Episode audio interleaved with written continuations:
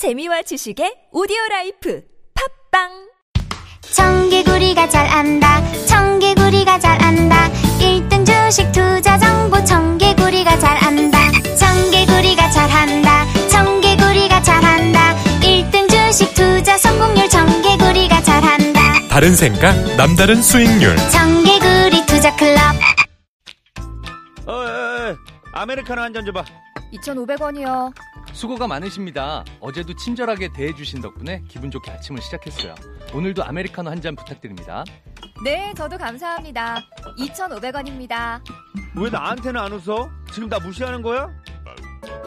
안녕하세요. TBS 진짜 라디오의 김인석. 윤성호입니다. 따뜻한 말과 배려. 오늘 여러분은 어떻게 행동하셨나요? 모든 노동자는 누군가의 가족이고 친구이고 자녀입니다. 이 캠페인은 TBS 서울시 감정노동센터 안전보건공단이 함께합니다.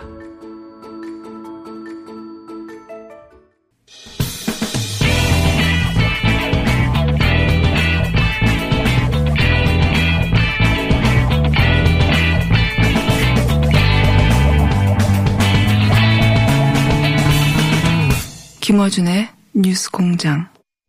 자, 2부에 이어서 트럼프 대통령의 어, 한국 G7 초청 어떻게 받아들일까? 근데 이 초청을 하면서 어, G7이 아주 낡은 것이다라는 표현을 했는데 트럼프 대통령이 낡은 게 맞다라고 이제 최병훈 교수님이 2부 마지막에 그 왜 낡은 게 맞는지를 설명하시려다 시간이 부족해서 이제 예. 3부로 넘어갔습니다. 왜 낡은 겁니까? 이게 이제 여- 영어로 그냥 그냥 낡은이 아니라 a, a very outdated라고 표현했어요. 네, outdated. 예. 네.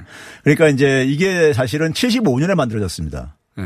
75년 원래는 73년에 제안을 했고 미국이 예. 그러다가 이제 75년에 만들어졌는데 처음에는 한 G5였었어요. 예. G5였는데 이제 이탈리아가 왜 자기들 빼냐 해가지고 끼어들어간 거고 50년 전 이야기죠, 이게. 그러니까. 그렇죠. 50년 예. 전 얘기입니다. 그 50년 전 상황이라는 것이 소위 말해서 미국이 전후에 만들어 만들어 놨었던 소위 말해서 국제 이제 그 통화 시스템이 예. 국제 금융 시스템이 이제 그러니까 이게 더 이상 작동될 수 없는 상황이 예. 되면서 이제 그러니까 어 이게 그 만들어진 거예요. 오일 쇼크 때 만든 거 아닙니까, 이게? 그렇죠. 오일 쇼크 이제 전에 이제 제한은 됐는데 예. 제한은 됐는데 오일 쇼크 1차 오일 쇼크 터지고 나서 이제 이게 출범은 됐죠. 예. 출범은 됐는데 그러니까 당시에 이제 그 경제 상황이라는 것이 상당히 그러니까 전후의 기본적인 질서는 미국의 절대적인 경제력에 의존했던 거예요. 예. 근데 이제 경제력이 좀 분산되지면서 예. 일본이라든가 독일 등 이런 서유럽 국가들이 부상을 하면서 예. 분산되면서 이게 다 자연히 이런 이제 그러니까 좀 이제 다자 어떤 그 음. 질서가 필요했던 것이고 미국 혼자가 아니라 그렇죠. 이 오일 쇼크를 미국 혼자 감당이 안 되는 거 아니냐. 그렇죠. 그러니까 이제 예. 그 시점에 선진국이라고 할 수 있는 나라 7개 모이자 이렇게 된 거 아닙니까? 그렇죠. 예. 그런데 이제 이게 이제 사실은 어 2008년 이게 이제 처음 만들었을 때도 그러니까 경제적인 이슈에 주로 좀 초점을 맞췄었어요. 예. 지금은 이제 안보라든가 에너지 이런 것까지 확산됐지만은 예. 확산 좀 확장되고 있지만 하- 됐지만은 그러면 이제 2008년도에 우리가 금융위기 터지면서 G20으로 이제 확장이 됐잖아요. 예. 확장됐는데 그 이유가 있습니다. G7 예, 금융위기 딱 터졌을 때 G7 국가들 중에서 하나도 성한 나라가 없었었어요. 서간 나라가. 예, 예. 성한 나라가 없었습니다. 그러니까 G7 가지고는 해결할 수가 없었던 거예요. 세계 경제 문제를 해결이 안 네, 되니까. 해결할 수가 없었던 거예요. 그러니까 거기다가 13개 국가를 이제 추가시키면서 예. 미국이 그 당시에 G20을 만들면서 그 만든 목표를 분명하게 얘기합니다. 뭐라고 얘기하자면 글로벌 불균형을 해결하기 위해서 만드는 거다. 자기들은. 예. 각 국가들마다 참여하는 국가들마다 목적이 다 동상이몽들을 갖고 참여합니다. 예. 근데 미국의 목적은 그러니까 기본적으로 미국에 대한 그 이 무역 수지 흑자 대, 대- 이런 저 흑자들 근데 경상 수지 흑자를 보는 나라들한테 네. 이거를 줄이기 위해서 만들었다고 얘기를 해요. 음. 그래서 주로 미국으로부터 달러를 많이 버는 나라들을 주로 거기다 끌어들인 겁니다. 어. 끌어들인 거예요. 예. 그 13개 국가가요.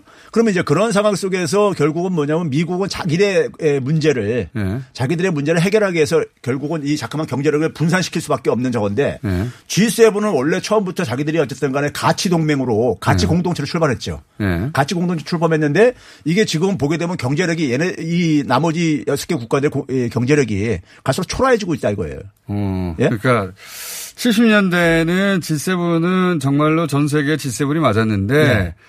지금은 경제 부- 규모로 보나 경제 영향력으로 보나 교역량으로 보나 G7이 어, 그때 시절만큼 압도적이지 않다. 그렇죠. 한때는 G7이 한 53%막 이렇게까지 차지하고 그랬었어요. 아, 전 세계에? 예. 어. 근데 이제 이게 이제 지금은 보게 되면 뭐 절반도 안 될 뿐만 아니라 지금 봐보세요. G7 국가에 있는 이탈리아 같은 경우는 자기 앞가림도 하기 힘든 나라예요. 이탈리아나 우리나라나 거의 비슷하지 않습니까? 그러니까요. 경제 규모가. 예. 그리고 이제 어쨌든 경제 규모에 있어서는 중국이 2위로 부상했고 예. 칠 일곱 번째가 인도가 부상됐 거기 들어갔단 말이에요. 예. 그러니까 사실상 그러니까 경제력에 있어서도 더 이상 대표성도 없고 그다음에 이번에 어쨌든 간에 금융위기 이후에 지금 한 10년 넘는 동안에 유로존 위기 이후에 유럽은 계속해서 헤매고 있다고요, 지금도요. 많이 네? 됩니까? 예.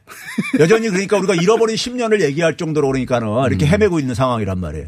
그러니까 오래 지나면은 순위가 또 바뀔 것 같아요. 그렇죠. 우리는 그다지 큰 충격을 받지 지금 않았으니까. 이제 뭐냐면 예. 프랑스나 이탈리아 같은 경우가 지금 성장률이 1분기 간 보게 되면 전년 대비해서 마이너스 한 5%만 가지고 떨어지고 앉아 있거든요. 예. 예, 그러니까 후퇴를 하는 거죠. 그러니까요. 예. 그러니까 에, 결국은 이게 그러니까 과거에 그러니까 우리가 소위 말해서 어 소위 그 미국과 서유럽 주요 국가들 그리고 거기에 플러스 일본 예. 이 체제가 동맹 체제가 예. 과거에 그러니까 우리가 한 8, 90년대 그러니까 유효했던 하나의 국제 지- 지배 질서인데 예. 지배 기구인데 이게 더 이상은 그러니까 현실을 제대로 반영 대표성을 반영 못 한다 이거예요. 그러니까 실제 경제 현실도 예. 있는 어 G7 국가가 세계를 주도한다고 말할 수 없으니 그렇죠. 이제 이제 확대가 필요한데 그렇죠. 거기에 호주가 들어오라고 했는데 호주를 들어오라고 한 이유는 뭡니까? 호주는 기본적으로 이제 우리가 영미 동맹에 예. 에, 한 이제 그 멤버죠. 예를 들면 이제 Five Stars 아닙니까? 얘네가? 그렇죠. 그러니까 예. 예를 들면 영연방 국가의 이제 그러니까 한 축이니까는 한 예. 국가니까는 예, 캐나다도 마찬가지고요. 사실은요. 예, 뉴질랜드도 마찬가지인데 호주는 그러니까 이제 사실은 태평양에 어쨌든 간에 태평양 이 소위 중국의 진출이라든가 태평양 지배를 미국이 지배를 하기 위해서 주요한 어쨌든 간에 파트너 국가였었잖아요. 네. 파트너 국가인데 그동안에 어쨌든 간에 그 호주의 경제 규모는 아직 그만큼 안 되는데. 예. 그렇죠. 호주 경제 규모는 안 되죠. 호주 네. 경제 규모는 그러니까 그 사실 보게 되면은 신, 어, 우리보다 우리보다도 뒤로 밀- 한참 밀리죠. 네. 밀리는데 이제 그 동안에 미국 편에 들, 서면서 중국한테 굉장히 보복을 받고 그랬잖아요. 최근에도 중국 보복 당하지 않았습니까? 예, 보복 당하니까는 이 호주가 그러니까는 중국에 대한 의존도가 굉장히 높아졌어요. 어. 그러니까 이제 예를 들어서 자원이라든가 농산물이라든가 이런 이제 수출을 중국에 많이 하고 있는데 그거를 그러니까 소위 말해서 큰 손이죠 중국이. 예. 그리고 그거를 가지고 이제 중국이 보복을 하니까 구매하는 거를 가지고 그러니까요. 보복을 하니까 호주 경제가 굉장히 안 좋죠. 타격을 보죠. 어. 그러니까 그 힘들어지는 이런 상황을 어쨌든 간에 미국 입장 속에서는 좀 이제 에, 달래줄 필요가 있고 예? 달래줄 필요가 알겠습니다. 있고 그다음에 자기 동맹이기도 하고 예. 그러니까 그래서 이제 끌고 들어간 거고요. 예. 그리고, 그리고 이제 에, 소위 말해서 아시아 태평양 전략에 있어서 호주는 항상 하- 하여간 중요한 하나의 포인트였었으니까요. 예. 인도는요. 인도는 기본적으로 그 중국을 우리가 중국 지도를 한번 봐보세요. 중국 지도를 보시게 되면요. 중국이 저 위쪽으로는 다 대륙이고 예. 땅으로 육지로 그러니까 가로막힌 데 부분이고요. 네. 중앙아시아라든가 러시아로 가로막힌 데고 나머지가 나올 수 있는 데가 뭐냐면 이 바다예요. 네. 인도양하고 태평양이라고요. 예. 근데 인도양으로 나가려면 거기에 딱 거인이 맡고 있는 게 인도인 거고요. 어. 그다음에 이쪽 태평양 쪽이 소위 말해서 아세안 국가들이라든가 한국, 대만 이런 라인들이란 말이에요. 예. 그러니까 인도는 인도는 또 그다음에 중국하고 굉장히 라이벌 관계일 수밖에 없어요.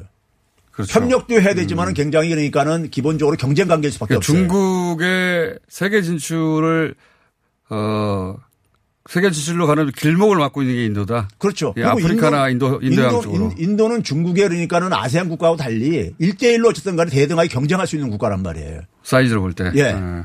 그래서 인도고 우리나라는 왜 그 트럼프 대통령이 이 시점에 일본이라고 하는 동아시아 국가가 하나 있는데 우리나라를 끌어들이는 이유는 뭘까요? 그 관점에서 보자면. 어, 중국, 중국이, 중국하고 우리나라의 그 교역 관계가 예. 우리나라가 중국이 1위지만은 예. 중국한테도 우리나라는 2위 정도 될 정도로 굉장히 큰 나라입니다. 아, 서로 예. 의존도가 높다. 굉장히 그하죠. 굉장히 관계가 깊지요. 예. 관계가 주- 경제적으로는 굉장히 관계가 깊을 뿐만 아니라 아시아에 있어서 어쨌든 간에 한국을 우리가 미국에 계속해서 수건 사업은 뭐냐면은 이 한미일 동맹 체제 만드는 거예요. 예. 한미일 동방 체제 만들고 한국을 우리 쪽으로 끌어들여야지만이 미국 입장에서. 한반도에서 계속해서 중국을 견제할 수 있다 이거죠. 예. 긴장을 조성할 수 있고요. 그렇죠? 그거는 이제 지정학적 이유고. 그렇죠. 예. 이제 그러니까 경제적으로 그러니까는 한국이 그러니까는 어쨌든 간에 중국을 하나의 좀 괴롭힐 수 있는 결정적인 타격은 못 입히려도 괴롭힐 수 있는 하나의 굉장히 포인트는 된다 이거죠. 그러니까 핀 포인트는요. 경제적으로도 그렇고 안보 측면에서도 그렇고. 그렇죠. 예. 근데 이제 문제는 뭐냐면은 그이 미국 입장 속에서는 미국 입장 속에서는 그러니까 한국이 가지고 있는 가치가 이번에 K 방역 이후에 상당히 재고된 것에 저는 주목을 하는 것 같아요. 그거는 확실한 것 같습니다. 세계적으로. 예, 그러니까 왜냐면 존재감이 생겨가지고. 한국이 한국에 대해서 국제사회에 대한 평가가 굉장히 좋아졌단 말이에요. 네. 좋아지니까 한국이란 나라 그런 나라를 그런 매력적인 나라를 자기 편으로 끌어들였을 때 미국에 그러니까 사실 그 중국에 대한 고- 중국 어, 공격에 대한 정당성이 좀 이제 증가될 수 있는 거죠. 음, 선전 효과네요. 그렇죠. 말하자면. 예. 한국처럼 전 세계에서 방역을 제일 잘한다고 이미 정평이 된 나라. 그리고 코로나 19 이후에 한국이 국제사회에 보여준 모습이 굉장히 매력적인 모습을 보여줬거든요. 네. 음. 지원이라든가 이런 이런 걸 통해 가지고요. 합리적이고 투명성 이상적이다. 그리고 이런 걸 음. 가지고요. 그러니까 그런 나라를 그러니까 그런 나라가 우리의 블럭에 참여했다 하는 음. 것은 굉장히 미국한테는 하나의 좋은 선전 홍보 하나의 수단이 되는 거죠. 자, 이 시점에 그럼 우리는 여기 들어가야 됩니까 말아야 됩니까? 저는 저는 들어가야 된다고 봅니다. 들어가 가지고 아까도 네. 얘기했듯이 우리가 너무 위축될 필요가 없는 게 위축될 필요가 없는 게 이게 다자 이게 그러니까 만장일치제고요. 네. 이게 11개 국가가 만약 들어오게 되면은 11개 국가 합의가 돼야 되는 거기 때문에 우리가 1대1로 미국을 상대하는 것보다 훨씬 더 저는 여유가 있다고 보고요. 공간이 많이 열린다고 봅니다. 더 나아가서는 뭐냐면 남북 관계를 좀 이제 우리가 네. 에, 에, 미국의 양보를 좀 얻어내는 데 속에서 지렛대도 좀 우리가 활용할 수 있는 저는 여지도 생긴다고 보고요. 음. 어쨌든 간에 트럼프는 대선을 이기기 위해서 이걸 가정하는 그 그림이 좋은 모양새로 만들고 싶어 할 거예요. 네. 그러니까 우리는 그걸 최대한 활용하자 이거죠. 그러니까 미, 트럼프 대통령이 대선을 이기기 위해서 우리를 필요하는 만큼 예.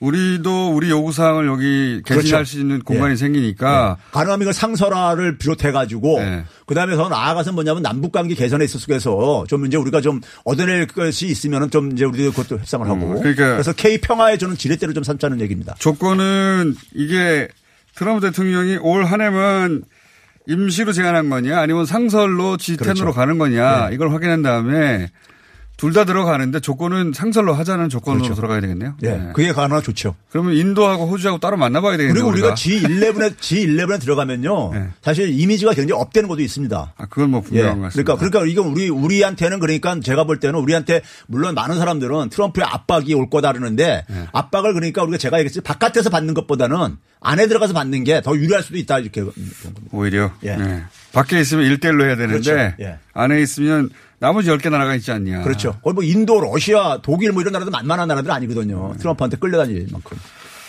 자, 교수님이 그렇게 생각한다고 청와대가 그렇게 결정하는 건 아니고 또 그 트럼프가 그렇게 결정하는 건 아닌데 예, 이렇게 생각할 수 있다. 예.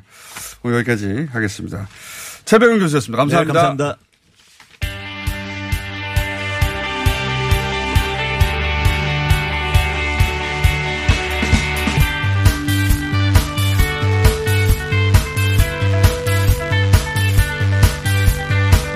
자, 미국, 미국 시위 상황, 특히 교민들이 가장 많이 있는 LA 상황 좀 짚어보겠습니다.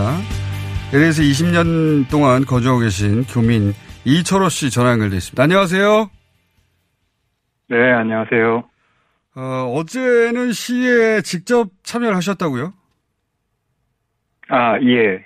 어제 이제 시위가 LA 같은 경우에는 그 12시에 집회가 시작을 해서요. 예. 어, 공식적인 집회는 2시, 2시 반 정도까지 지속이 됐고, 저는 좀그 집회에 대한 소식을 늦게 들어서 처음부터 참여는 못했고요. 음, 그한 2시 반 정도 참여를 해서 통행금지가 시작된 8시 정도까지 같이 있었습니다. 그렇군요. 이게 이제 그 언론들, 미국 언론들이 보도하는 화면을 보면 주로 이제 방화가 일어나는 혹은 약탈이 일어나는 장면, 자극적인 장면만 주로 보도가 되는데 실제 참여하신 집회의 성격과 규모는 어느 정도였습니까? 어, 그러니까 초기 12시부터 한 2시 반까지. 낮 12시를 말씀하시는 거죠? 낮 12시? 예. 아, 예, 낮, 낮 12시입니다. 예. 그때 집회에는 제가 참여를 못했기 때문에 이제 그 참여하신 분들한테 얘기를 듣기로는 예. 그 집회는 굉장히 평화로웠고요. 예. 그 다음에 이제 가족 단위로 나온 참여자들도 굉장히 음, 많았다고 합니다. 그래서 그렇군요. 이제 최대 인원은 뭐 만 명 정도까지 보는 어, 그 얘기도 있고요. 그런데 이제 상황이 좀 변한 거는 공식 집회가 끝나고 나서 음, 이제 그 집회 참여자들을 그 해산시키기 위해서 이제 경찰들이 갈라치기 전술을 치, 그러니까 시작을 하면서 대치 상황들이 만들어지고 그래서 이제 폭력적인 상황들이 음, 만들어지기 시작을 합니다. 그러니까 말씀은 낮에 아, 최대 만 명까지 지- 참여하는 집회는 대단히 평화롭고 그리고 일반적인 정치 집회인데 이게 이제 어느 순간 그 경찰의 진압을 시작할 때는 어, 폭력 양상을 띠게 되고 화면은 주로 그런 게 나가다 보니까 이 집회가 그 방화와 약탈 중심으로 이루어지는 것처럼 그런 이미지처럼 전달되는 거군요. 말하자면 실제 실제 대부분의 집회는 그렇지 않은데. 네, 그렇죠. 그러니까 제가 이제 참여를 했던 두, 2시 반 경 부터 보더라도 그때는 이제 경찰 어, 경찰들이 이제 행진을 옆에서 다 각지를 해주는 그런 상황이었었고요. 음. 혹시 이제 그 걸어다니면서 탈진하다는 이런 사람들이 있으면 경찰들이 가서 물도 이렇게 나눠주고 음. 그 차로 뭐 옮겨줄까 이런 제안도 하고 이렇게 굉장히 평화로운 분위기였었거든요. 그러면은 그러다가 이제 예. 그러면 지금 말씀하신 그 별도의 그룹 그러니까 이제 방화나 약탈이 이루어지는 폭력적인 상황은 이런 일반 시민들 말고 별도의 그룹이라고 부를 만한 사람들이 있습니까? 예, 그러니까 지금 이제 제가 첫 번째 말씀드렸던 평화 시위 그게 이제 한 2시 반, 3시 정도까지 진행이 되다가 예. 그 이후에 이제 경찰이 해산을 시도를 하면서부터 일부 시대하고 이제 경찰하고 그 갈등이 생기기 시작을 한 거죠. 그때부터 이제 경찰차 파괴라든지 음. 방화 이런 부분들이 이제 나타나기 시작을 한 거고요. 예. 지금 이제 김호준 씨께서 말씀을 하신 약탈은 이제 오후 5시 반, 6시 정도가 되면서 음. 시작이 됐어요. 그거는 말 그대로 이제 시위대하고는 상관없는 그 이제 동네 줌도둑들 뭐 이런 그룹들에 아. 의해서 시작이 된 거죠. 아, 그렇군요. 그러니까 일반 시민들은 평화적인 시위를 하고 그런데 이제 시위가 끝날 무렵 되면 경찰이 진압을 하면서 시위대와 이 충돌이 있긴 있는데 약탈이 시작되는 건 어두워지면 그 약탈자 그룹은 따로 또 존재한다고 봐야 된다. 네. 어, 그렇게 나눠지는 그런데. 이제 물론 그 약탈자들이 상점 약탈을 시작을 하면서 시위대 일부가 거기에 이제 동조해서 아하. 물건을 훔쳐 나, 나가고 이런 일도 음, 어, 그렇군요. 그러니까 저도 이제 많이 목격을 하, 하긴 했습니다. 그러니까 일반 시위가 있다가 그 시위를 해산할 지경에 갈등이 생기는데 어두워질 때쯤이면 약탈자 그룹이 나오고 그렇게 상점을 털기 시작하면 시위대 중에 일부도 또 어, 자극이 돼 성분해서 그 사람들에 합류하게 되고 이런 과정이 반복되는 거군요. 네, 네. 근데 이제 화면은 주로 그런데 이제 예, 말씀하십시오.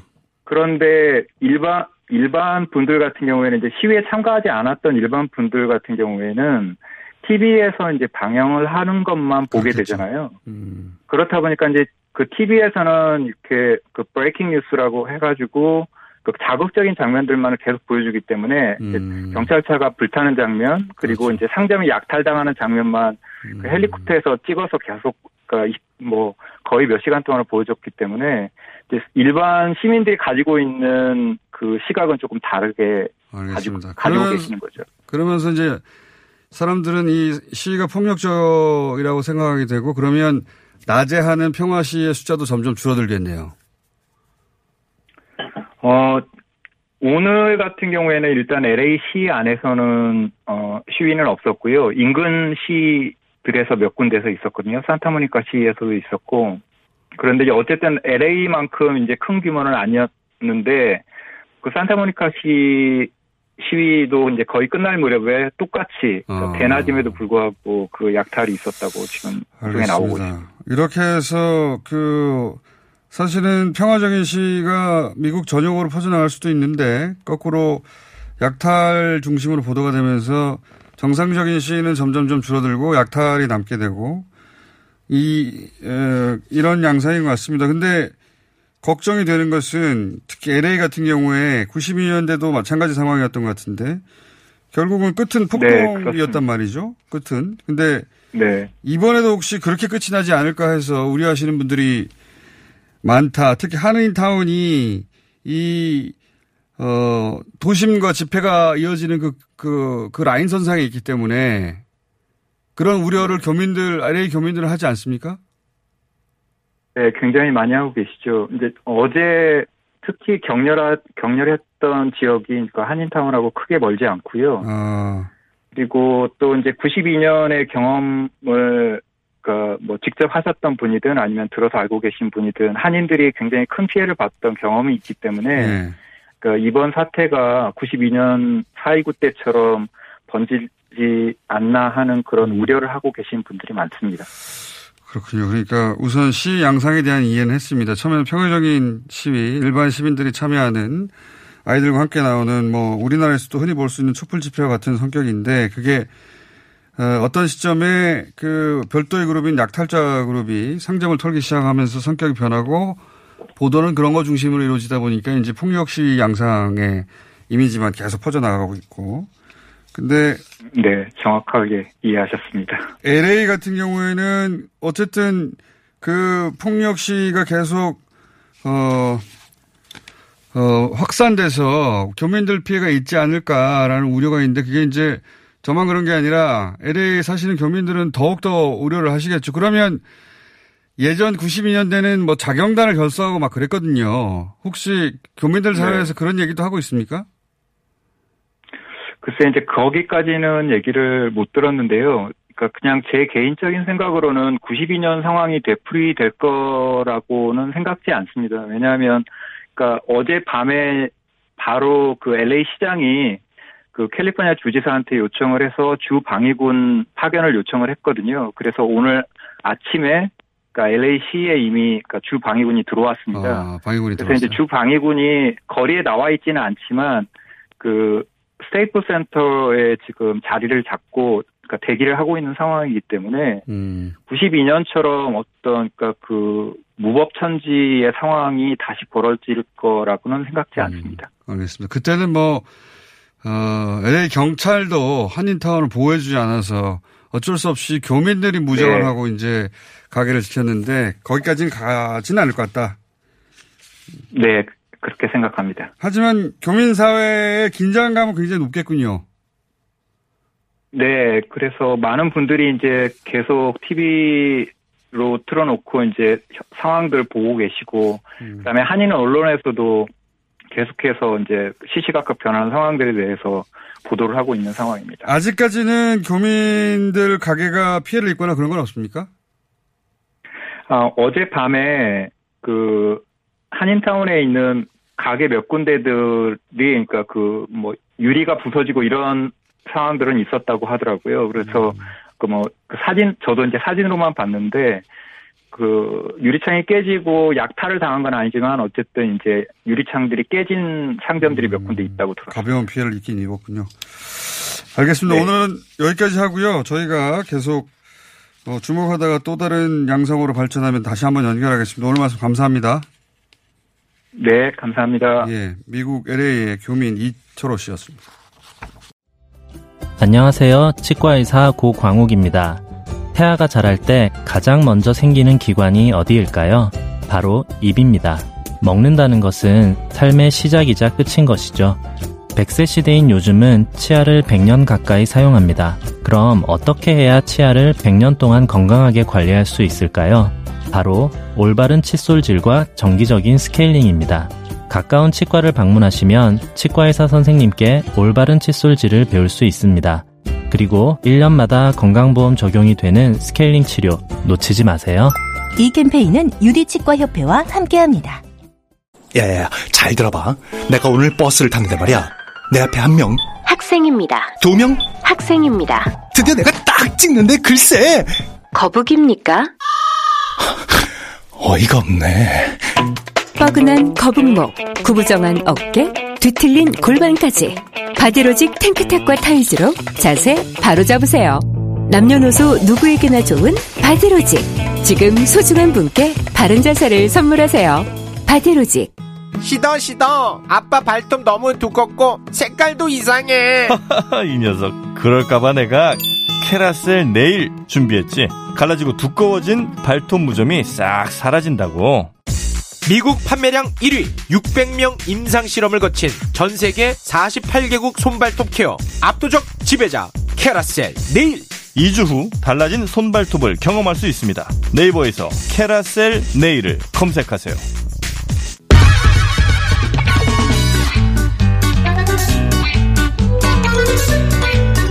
자, 신양심장 네분 모셨습니다. 양지열 변호사 나오셨고요. 예, 안녕하세요. 예. 양지열 변호사가 반장 역할을 하고 있습니다. 매니저죠. 네. 그렇죠. 어, 그리고 시- 어, 신장시 변호사님이 잠시 안 계실 동안 자리를 꿰찬 신유진 네. 변호사님. 안녕하세요. 그리고 유일한 기자 장윤 기자 나오셨고요. 안녕하세요. 그리고 돌아온 야- 신장식 변호사님. 네, 돌아온 신장식입니다. 자, 이렇게 신양신장. 둘 중에 하나의 신은 빠져도 되는 거 아닌가. 그런 날이 곧 오겠죠. 자, 그런데 저희가 2주째 다룬 사건이 새로운 국면을 맞이했어요. 한명숙 전 총리 사건. 자, 이때까지의 흐름은, 어, 한만호 씨 비망록이 등장하고, 예, 이건 수첩이죠, 수첩. 살아있는 사람이 아니라 그냥 수첩이에요. 근데 이제 한만호 씨가 1차 출소했을 당시에 KBS와 인터뷰했던 내용이 나와가지고 비망록과 직접 말하는 게 일치한다. 어, 요지는 검찰의 시나리오였다. 한명수 전 총리에게 돈을 줬다는 건. 여기까지가 1라운드였어요. 2라운드는 어, 한모 씨라는 분이 죄수 H. 예. 죄수 H. 예, 재수 H. 이분은 검찰이 그 당시에 어 한만호 씨가 한명숙 전 총리에게 돈을 줬다라고 하는 소리를 들었다라고 하는 당시 같이 수감돼 있던 재수 3명 중에 한 명입니다. 이 분이 이제 또다시 폭로를 하죠. 뉴스타파 MBC 통해 가지고. 그때 검찰이 그런 조작 시나리오를 만들었고 나는 한만호 씨로부터 다 이게 시나리오라는 말을 들었을 뿐만 아니라 나 역시 아들을 압박해 가지고 같이 증인으로 불러들여서 어, 세 사람의 어, 집체 교육을 시켰고 마지막에 나는 빠져나왔다. 그러니까 검찰 시나리오라는 말 을 다시 한번 백업하는 증언을 했어요. 여기까지가 2라운드인데 3라운드가 시작되려고 합니다. 아무도 예상치 못했던. 그러니까 시작을 원래 했었죠. 이쪽에서. 우리는 모르는, 모르는, 사, 우리는 모르는, 모르는 사이에. 사이에. 모르는 사이에. 그러니까 지금 그 한만호 씨를 공격하는 진술을 하기 위해서 증인 3명을 검찰이 동원했던 거잖아요. 네, 그중에 한 명은 빠져나갔고. 한 명은 빠져나갔고 그다음에 실제로 검찰에 어, 법정에 가서 한만호 씨를 비난하는 진술을 했던 분들 중에 한 사람이 이번에 KBS와 진술을 하면서 어, 인터뷰를 해서 실은 나도 어, 강압 조사를 받은 게 맞다 라고 얘기를 한 겁니다. 그래서 실제 위증을 했다. 법정에 나가서. 자, 이게 무슨 얘기냐면 한은상 다 한씨가 많아가지고 네. 한명숙, 한만호, 한모 씨가 한은상 씨입니다. 이름이 이미 실명이 나와서 이제 얘기하자면 이분들까지는 다 돈을 주지 않았다. 그것은 검찰의 시나리오다라고 주장하는 분들이에요. 그런데 지난주에 등장한 최모 씨는 아직 실명이 방송에는 안 나왔죠. 네. 예, 최모 씨는 근데 검찰 입장문에는 실명이 나와 있어요. 네. 어쨌든 그래도 방송에 아직 안 방송에는 아직 안 나왔으니까. 나왔으니까. 굳이. 이 최모 씨는 법정에 나가서 한명숙 전 총리에게 한만호 씨가 돈을 줬다고 하더라. 나는 한만호 씨로부터 그런 말을 수감 시절에 들었다라고 지금 이 한만호, 한명숙, 한, 한흥상 이 세 분의 얘기하고는 다른 법정 진술을 한 사람이에요. 예, 법정에서 거짓말을 한 분이죠. 그러니까 쉽게 말해서. 근데, 근데- 지금은 거짓말을 한 거라고 자기가 지금 얘기하는 예. 거죠. 근데 예. 신기한 거는 이 말을 뒤집었어. 예, 이 말을 뒤집는 사건이 4월 7일에 법무부에 진정서를 제출했다는 거예요. 본인이 수감되어 있는 상태에서 네. 법무부에다가 나 그때 검찰에 시켜서 이렇게 거짓말했어. 라고 진정을 미리 했던 거죠. 4월 미리 7일에. 했던 거예요. 우리가 모르는 사이에. 네. 근데 4월 7일 시점도 보면은 당시에는 한명숙 총리 사건이 그렇게 부각이 되지 않던 때예요. 총선 시작 예, 총선 총선 전이었기 때문에 아무런 얘기가 없었죠. 도저히 이해가 안 가는 그러니까 상황인데. 이 건을 가지고 최근에 지금 미래통합당이나 또 검찰 측에서 얘기는 뭐 188, 180석 가까이 되고 나니까 네. 이걸 가지고 힘자랑 하려고 하는 거 아니냐 얘기를 확정. 판결한 걸 뒤집으려고 하느냐 180도 근데 가지고. 근데 사실- 이분은 그거하고 무관하게. 무관해요. 그 다음에 네. 사실 그 4월 7일 날. 죄수 H 이분도 제가 지금 대리를 하고 있는데 어, 뉴스타파와 첫 취재를 시작을 한 게 작년 하반기예요. 네. 작년 하반기이기 때문에 지금 뭐 총선 결과와 무관하게 뉴스타파도 같이 취재를 했던 것이고 그럼 이 한은상 씨와 지금 이 최모 씨는 KBS를 통해 등장했습니다. 네, 네. KBS를 등장, 통해 등장한 최모 씨하고는 서로 같이 수감돼 있나요? 따로 수감돼 있고요. 안타깝게도 저도 몰랐어요. 아, 서로 몰랐구나. 서로 몰랐어요. 서로 이런 일이 벌어지는 걸 전혀 몰랐어요. 장소가 상당히 먼 걸로 제가 알고 있어요. 거의 어. 이쪽 끝에서 저쪽 끝 정도라 보면 되고, 그러니까 그 한 씨 죄수 H 같은 경우는 광주 교도소에 있는. 걸로 알고 있고요. 네. 이분은 제가 알기로는 청송인가요? 예, 어쨌든 그쪽 따로 그쪽으로 알고 있고 예, 완전히 다른 곳에 있어요. 서로 각자 어떻게 지내는지 모른 채 한, 한 씨는 한 씨대로 진행을 했고, 최모 씨는 어느 날 나는 이렇게 끝날 수는 없다. 이분 너무 억울하게 당했다라고 네. 진정서를 법무부에 네. 근데 이한 씨랑 최모 씨랑의 진술의 무게는 결이 완전히 달라요. 한 씨는 지금 어떤 진술을 하더라도 자신이 그 지금 하는 말로 인해서 처벌 가능성은 전혀 없거든요. 네. 법정에 나온 적이 그렇죠. 없기 때문에. 그런데 최모 씨는 자신이 이렇게 진술함으로 인해서 위증죄가 되는 거죠. 위증죄가 될 수 있는데 그것을 감수하고 이렇게 진술을 했다는 어. 거는 최모 씨의 진, 어, 진술 내용이 사실에 가깝다라는 게 무게감이 확 실리죠. 법정에서도 보면은 본인이 처벌받을 가능성이 있는데도 진술을 했다라고 하는 거에 대해서 상당히 신빙성을 높게 보는 경향이 있거든요. 그래서 결과적으로. 한만호 씨의 그 비망록, 그 다음에 죄수 H의 진술, 그 다음에 최모 씨 금요일 날 스스로 그 밝힌 KBS에서 보도한 최모 씨의 진술 이 세 가지를 비교를 하면 거의 실체가 드러날 수 있다. 그러네요. 그러니까 여기서 보면 그 재수 H라고 표현됐던 네. 한은상 씨와 이 지난주에 그 KBS 통해 갑자기 등장한 최모 최모 씨가 서로 집체 교육을 받았다고 하는 사이고 네. 네. 그리고 서로 스시를 같이 먹은 사이 아닙니까? 스시를 같이 먹은 사이고 예. 그리고 19번인가 18번을 같이 교육을 받은 사람들이잖아요. 그렇죠. 검찰로부터 예. 시나리오 교육을. 이두 분의 말이 일치하면 그냥 끝나는 거 아니에요? 아니 거기 말이 일치할 뿐더러 검찰에서는 이제 법무부의 진상서를 냈기 때문에 거기에 대해서 대응하는 문건도 법무부에 제출한 게 하나 있는데 우리가 모르는 사이에 예. 법무부에서 이 진정을 받고 네. 대검에다가 답변을 하라고 문서 내렸어요. 그, 그 답변 요청을 했더니 대검이 답변을 했어요. 그게 네. 있고 또 이 최근에 H 한은상 씨, 한은상 씨가 갑자기 나오면서 거기에 대해서 입장문도 내놓은 게 있거든요. 네. 그러니까 그런 것들이 어느 쪽 말이 맞는지 비교 자료들이 생겨버린 거예요. 하나만 있었을 때는 누구 말이 맞는지를 이 판단하기가 야. 좀 어려운데 이쪽은 이미 세 개가 나왔고 저쪽도 두 개가 나온 검찰도 두 개가 나온 검찰에서 두 군데 두 가지를 비교해가면서 냈죠. 어 어느 쪽 말이 더 맞겠다는 올라가는 거죠. 한만호 씨의 자세한 비망록이 하나 있고 네. 그렇죠. 그 다음에. 진술을 요청받았으나 이 진술을 검찰이 한흥상 씨한테 어, 요청한 것은 한흥상 씨 주장으로는 자신의 자, 자식까지 끌어들이려고 음. 해서 어쩔 수 없이 집체 교육은 받았으나 마지막에 내가 거절했다. 네. 라고 하는 한흥상 씨의 진술 그리고 이제 실제로 법정에 가서 진술했던 진- 검찰 쪽에 증인으로 진술했던 최모 씨 이 세 사람이 등장했고 남은 사람 한 사람밖에 없어 이젠 김모, 김모 씨. 씨. 김모 씨 어디 계십니까? 김모 김모 씨도 여전히 수감 중입니까? 아닌 것으로 알고 있습니다. 김모 씨. 김모 씨는 아닌 걸로 알고 있습니다. 예. 김모 씨 하나 남았네요. 근데 이제 지금 상황에서 검찰에서는 주장할 수 있는 게 뭐냐면 한 씨도 그렇고, 그러니까 지금 최 씨하고 김 씨는 두 사람은 진술을 했어요. 그러니까 한 씨는 법정에 나가지 않았어요. 진술도 안 했고. 근데 1심에서는 어쨌든 이 사람들이 진술을 했는데도 불구하고 무죄가 나왔고, 2심에서는 이 사람의 진술과 상관없이 유죄를 내버렸어요. 그러니까 제가 이건 여기서부터 추론인데 1심에서 이런 식으로 해도 무죄가 나왔기 때문에 이 카드는 버렸다 검찰로서는 버릴 수밖에 없었던 카드잖아요. 그리고 2심에서 정말 어찌된 이유인지 알 수가 없으나 불과 네 번 재판하고 그냥 유죄로 돌변해 버렸거든 사건이. 정영식 예, 그 부분을 항상 이름을 거론해 드려야. 이 사건에. 그러니까 그 부분이 검찰로서는 지금 어찌 보면 내세울 수 있는 유리한 부분이기도 한데 그래도 처음부터 뭔가를 나쁘게 꾸몄다라고 한다면 모해 위증을 한 거라면 그러면 그럼 사실 2심부터도 더 들여다볼 게 생기는 거예요. 이렇게까지 꾸밀 이유가 뭐였느냐 하나를 밝혀야 되고 두 번째는 이렇게 꾸며서 무죄가 나온데도 어떻게 무슨 근거로 2심에서 바뀌었냐. 그러니까 이 일이 커지는 거예요. 검찰이 제가 보기에는 2심 판, 2심의 진행 과정을 보면 검찰이 이거, 이 카드를 버렸다기보다는 재판부가 덮었다. 그 카드를. 아까 재판부가 왜, 왜 검찰. 그 얘기를, 그 그러니까 얘기의 그 진- 재판부가 신빙성 문제 그 때문에. 부분만 아는 얘기를 또 하고 있군요. 네.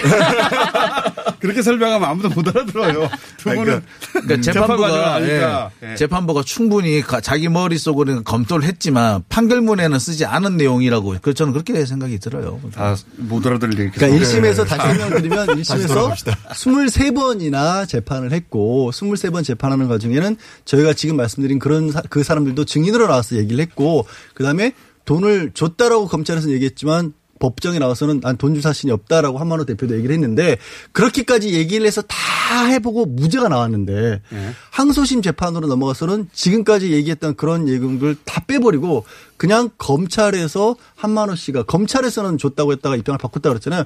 검찰 진술 조서를 갑자기 들고 나와서 이게 더 믿을만해라고 판사가 단독으로 그냥 딱 결정을 해버린 거거든요. 네. 도대체 이게 어찌된 것까지 같이 밝혀야 되는 상황이에요. 한 지금. 4, 5분간 이어지는 내용은 네. 한마디로 말해서 2심의 정영식 판사를 믿을 수 없, 다그 말입니다. 예, 그 말을 이렇게 어렵게 돌려서 하신 겁니다. 왜 1심에서 완벽하게 무죄가 난 것을 특별한 새로운 증거도 없는데 증인들도 부르지 않고 그냥 땅땅땅 때려버렸냐. 몇 번 재판, 세 번, 네 번 하고 나서. 그래서 이제 정영식 판사님의 판결을 문제 삼는 거고요. 어, 저희가 지금 궁금한 것은 남은 김모 씨가 김모 씨 남은 김모 씨조차 사실은 그거 검찰에 시켜서 한 것이냐, 아, 시켜서 한 것이다라고 말을 할까? 이게 궁금해집니다. 예, 그래서 김모 씨는 지금 검찰이 굉장히 지금 바쁠 것 같고요. 김모 씨를 수비하고 김모 있잖아요. 씨 어디 계세요? 검찰도 이제 이 상황쯤 돼서는 이제 수사팀 그 당시 수사팀과 거리를 두려고 할 것 같아요. 아, 그래서, 그래서, 예. 입장이 처음에는 검찰청 입장으로 그 한, 그 한은상 씨그 나왔을 때 보도됐을 때 뉴스타파 측에 검찰 측 입장이다라고 함- 하면서 이게 입장문이 나왔어요.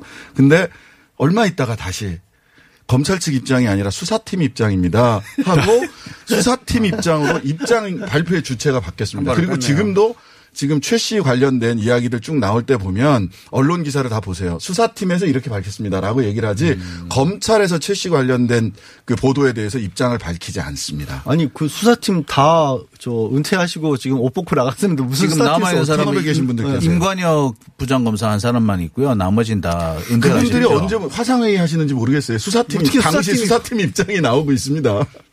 보도 그렇죠. 네, 보도 수사- 내용 자체가 수사팀에 있었던 한 분만 남아 있는 거 아닙니까? 네. 그렇죠. 그 사람만 남아 있고, 그러니까 지금 이분이 또 지금 세월호 조사 예. 팀장이에요. 단장이에요. 제가 여러 차례 이 사람을 믿으면 안 된다고 했던 바로 그 사람입니다. 그렇게 말씀하시면 어떡합니까?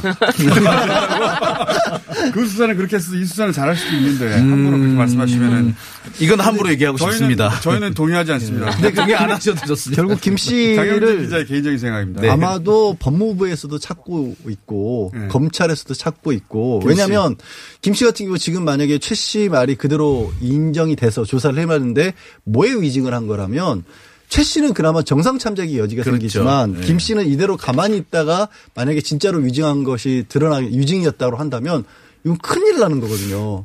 그러니까 선택의 순간이 왔어요 김김 씨는. 씨는 수감 출감된 게 확실합니까? 저는 그렇게 알고 있는데요. 그건 또 한 번 더 확인해 봐야 될 것 같아요. 예. 김씨한 분만 남았는데 이분마저 똑같은 얘기를 하면 이건 뭐 공수처로 가는 게 거의 확실시 혹은 특검 뭐 이렇게 될 수도 있겠습니다. 뭐 그럴 수도 있고요. 지금 어 검찰이 그러니까 법무부가 사실 4월 7일 날 4월 초에 이미 최씨 진정서를 받고 이걸 가지고 있, 었단 말이죠. 거의 두 달 넘게 네, 조용히. 가지고 있으면서 네.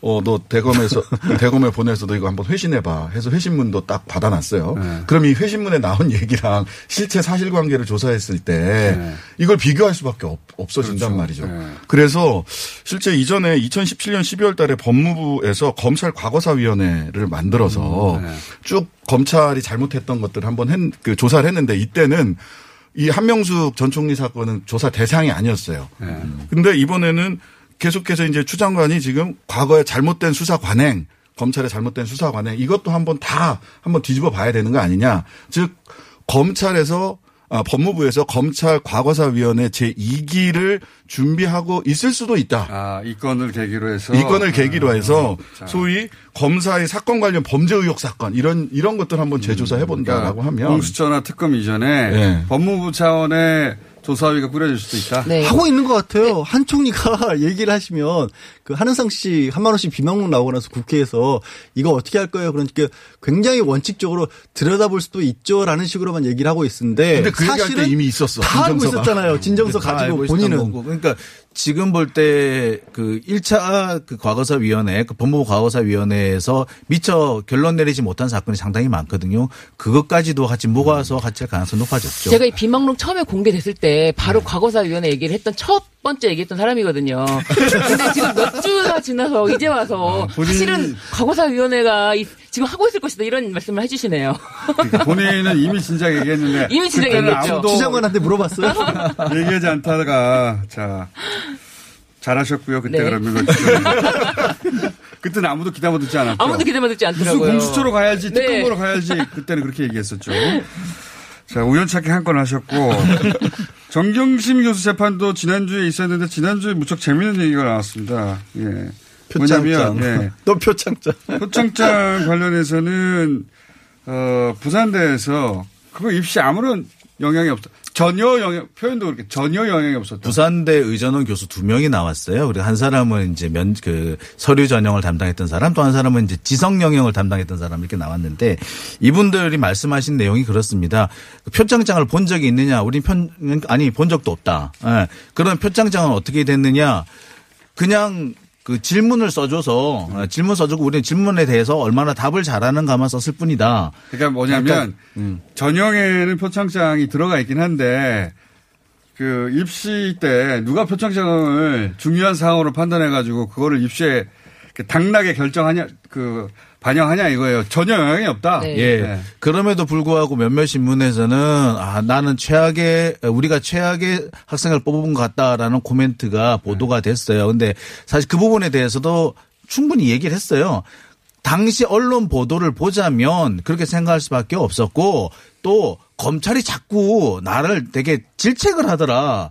그래서 그런 말을 했다라는 걸 분명히 얘기를 뭐냐면 했어요. 음. 언론에 그 검찰에 가서 진술한 내용이 예 그러면 조민 학생 우리가 최악의 학생을 뽑았나 보다 이런 진술을 남겼는데 네. 왜 이런 진술을 했냐고 이제 변호인단이 반대 신문을 하니까 그때 언론 분이 언론을 통해서는 그랬고 그때 검찰이 하도 나를 질책해가지고 그렇게 말했다. 지금은 아니, 그 그렇게 생각하지 않는 검찰이 정확하게는 검찰이 아예 조서에 남기기 위해서 음. 이게 사실이라면 언론에 보도된 게 사실이라면 어떻게 생각하느냐라고 하니까 최악의 학생을 뽑았다라고 얘기를 했다. 네. 그거밖에 없는데 굳이 그걸 조서에 남기고 그때 당시에 그러면 언론에 알려지게 만든 그리고 이번에도 또 그것만 또 뽑아서 언론에서 보도를 했어요. 그런 데도 그러니까요. 있어요. 그러니까 사실 이게 언론 플레이. 처음 나왔을 때부터 이게 몇 번을 말하는지 모르겠지만 봉사상이라고 하는 게 의전원 입학에 얼마만큼이나 영향이 있을 것이냐. 이거는 이건 직접 얘기했어요. 전혀 영향이 처음으로. 회의. 중인데 그걸 가지고 이 그렇게 문제를 삼았고 아까 이제 장 기자가 얘기하신 거에 약간 오해가 있으실까 봐 들으실 때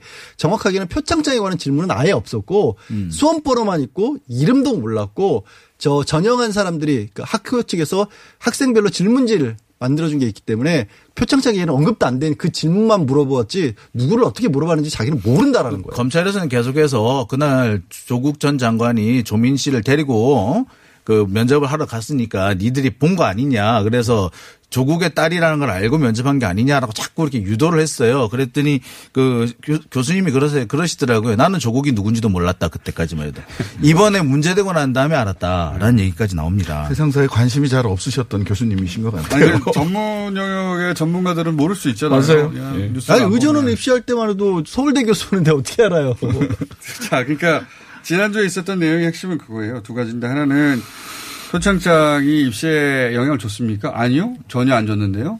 라는 법정 진술이 하나 나왔고 그 다음에 최악의 학생을 뽑은 것 같다라고 하는 워딩이 검찰 진술에 있는데 이게 어떻게 나왔어요 이 말이 라고 물어봤더니 검찰이 이런 언론 보도가 사실이라면 어 어떻게 생각하느냐 언론 보도가 사실이라면 최악의 학생이죠 그래서 그렇게 답변했을 뿐인데 요 최악의 학생이란 워딩을 가지고 다시 한번 언론 플레이를 하는 것이고 예, 지금은 그렇게 생각하지 않는다.